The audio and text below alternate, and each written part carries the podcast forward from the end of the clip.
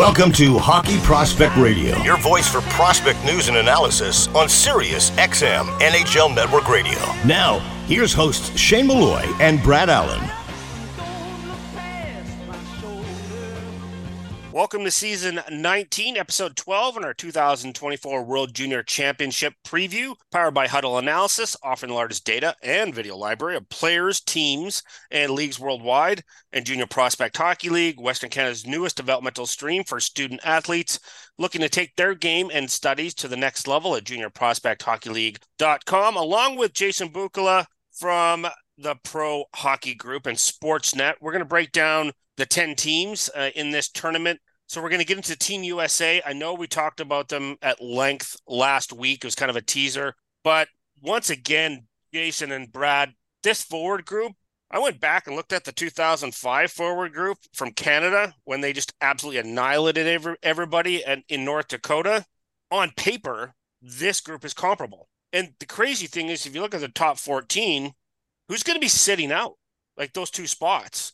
And then what is your fourth line going to look like? Somebody who plays on a first line is end up going to have play a whole their whole fourth line is a bunch of first liners on their respective clubs. Like, it's absolutely ridiculous. To me, my thoughts are, how are you going to manage ice time?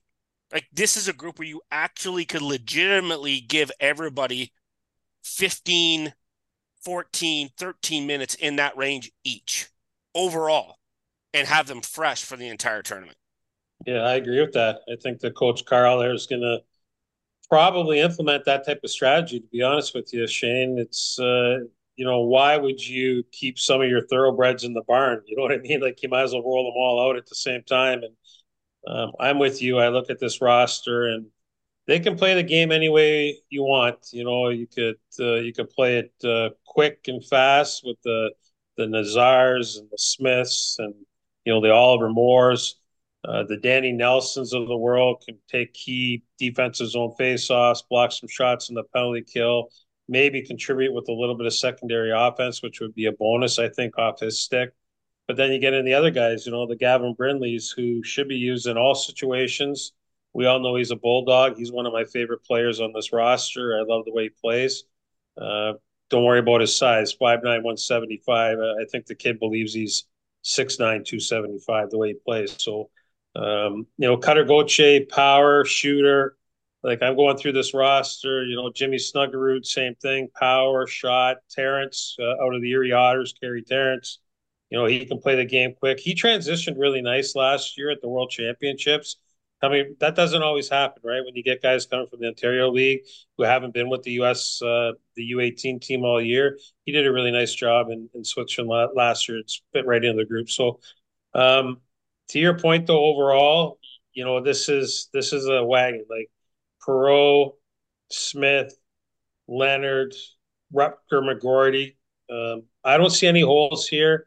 I see a team that can play the game any which way you want. So you want to muscle? We'll muscle. You want to play track meet style? We can do that. And by the way, we'll probably pick you apart on our power play. That makes it nasty. I think from 1 to 14, I don't think it really matters who they put in the lineup. But I really don't. And I agree. You can play them any which way you want. Let's transition to the defense. And, Brad, I had this question for you in that respect. The only thing that, when I look at this defense core, that I would like to see is just some bigger bodies, some guys that are a little bit taller and a little bit more rangy in terms of just being able to take away time and space. From that standpoint, that's the only hole I see on this defense core. I mean, Sam Gonzalez, he's 6'4", Fortescue's 6'2", but I would have liked to see a couple of more defensemen in that 6'2", 6'3" range, but that's where that's the only thing I see. Yeah, to your point, it's, as a scout, it's almost hard to separate when you see a roster that's compiled not for the NHL, because I'm always thinking, what would it look like in the NHL? What's this player look like in the NHL? What's this system like in the NHL? But to win a World Junior tournament, you don't all have to be 6'5", right? It doesn't have to be the same way. That said, I'm with you in the sense that I wish there was a bit more nasty on this back end.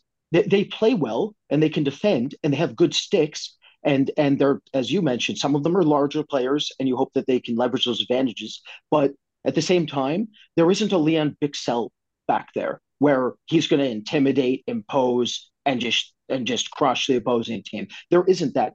Really, for the States, it's the forwards that are going to do more of that. You know, Jason mentioned Gavin Brindley. You know, that kid's a Wolverine on the ice. Like he'll hit anything. He'll go at any speed you need him to go. So it's one of those situations where it's going to be, as we mentioned in the previous show there, it's going to be a back end that needs to quiet things down and recalibrate and reload everything in transition so they don't really have to do a whole lot. I think the way that we can assess the States in this tournament is just how much zone time that they is going to be against them. Like how long are there going to be extended shifts where the defense are getting drained or overwhelmed? It's all about clean exits for this team, and then they can just rely on their fantastic forward crop to do the rest. So I think it's going to be extremely important for the States that they just play a clean, simple, and efficient game out there, at least from the back half, because that's, I'd argue, from a talent perspective, that's their weakest link. Even though it's not weak, it's a phenomenal team.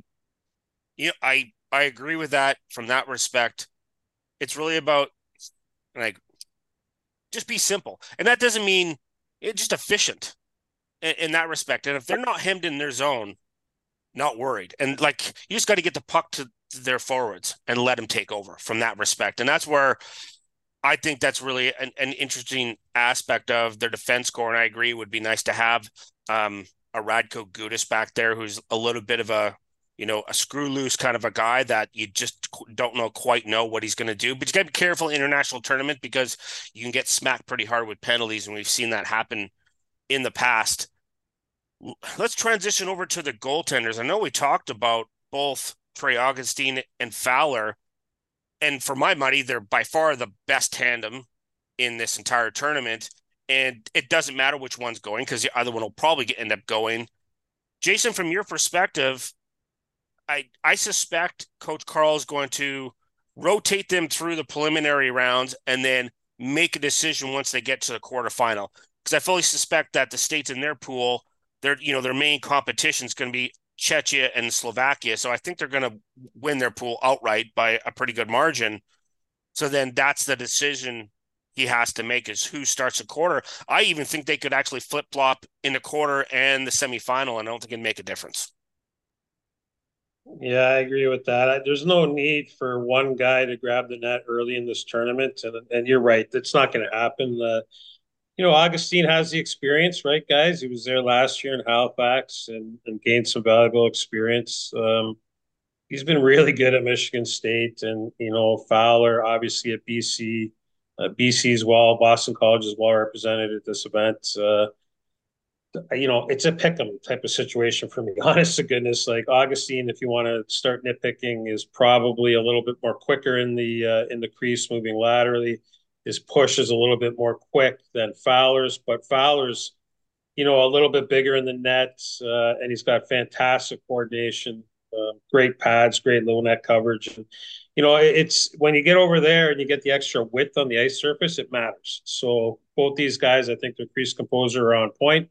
And either one of them can run the table for the U.S. when the quarterfinals start. But I'm with you, Shane. By the time the quarters come around, that's when you'll pick a guy and run with him then. Another consideration, this generally happens with every team, particularly the top 4 or 5 teams, is they'll have, and I should have mentioned this for the D, is they generally try to have a shutdown duo. For the Americans, is this really Drew Fortescue and Aaron Minitian, because Fortescue's a lefty, Minitian's a righty. Is that their shutdown duo, particularly when it comes to penalty killing, or when they're hemmed in late and they're trying to, just stave off a little bit of push from an opposition? Like, Books, do you think that is their defense? Yeah, I think that makes sense. Yeah, I think that makes sense. I mean, those two were Bulldogs at the end of the tournament last year at the Worlds, blocking shots and kind of doing that heavy lifting in the trenches. The other guy, don't discount, though, I think Ryan Chesley's capable of some of that as well. Chesley's had his moments over the years where he's kind of sneaky. He'll gap up on a guy and he'll be a little bit sneaky getting under a guy. So I think they got enough of a mix there. You know, obviously they'll probably Renzel will probably fit in there somewhere too. But the first one's over. I would imagine you're on it, Fortescue and Minitian.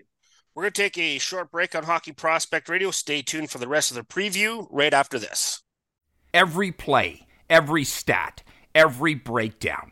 On their own, they're essential, but altogether, they're undeniable. Introducing Huddle Instat, a new advanced data platform that integrates with Sports Code and every Huddle product you rely on to create an all-in-one data powerhouse. Huddle Instat's advanced tagging and next-level stat reports help you develop your team, and its global film library helps you find the missing piece to get the most out of every second of film. Visit huddle.com/hpr to learn more. The Junior Prospect Hockey League is Western Canada's newest elite developmental stream for student-athletes looking to take their game and studies to the next level. The JPHL features professional coaches and skill development coaches, along with comprehensive practice, game, and academic schedule, allowing athletes to be successful in a more cost-effective model compared to similar hockey and school programs. To learn more and see why the JPHL is the ideal choice for your student-athlete and family, visit juniorprospectshockeyleague.com. Fractal Hockey Consulting. Everything we do, we believe in challenging the status quo in hockey. We believe in thinking differently. We provide interdisciplinary solutions that are personally designed, simple to use, and user-friendly. Through an integrated series of best business practices, and we design solutions for both hockey operations and hockey business operations. Contact us at fractalhockey.com. Outside Edge has built a reputation for guiding hockey players toward their potential and provides on- and off-ice development programs for hockey players. Outside Edge Hockey Development operates all programs on the philosophy of quality over quantity. Our strength, skills, and mental coaches understand the demands of the game and use this knowledge to develop strength, speed, and energy systems so our athletes can reach their potential. The Outside Edge programming features KPI-based strength and conditioning programs, skating, and skill development sessions for pro, junior, midget, phantom, and peewee. Contact us today at OutsideEdge.ca.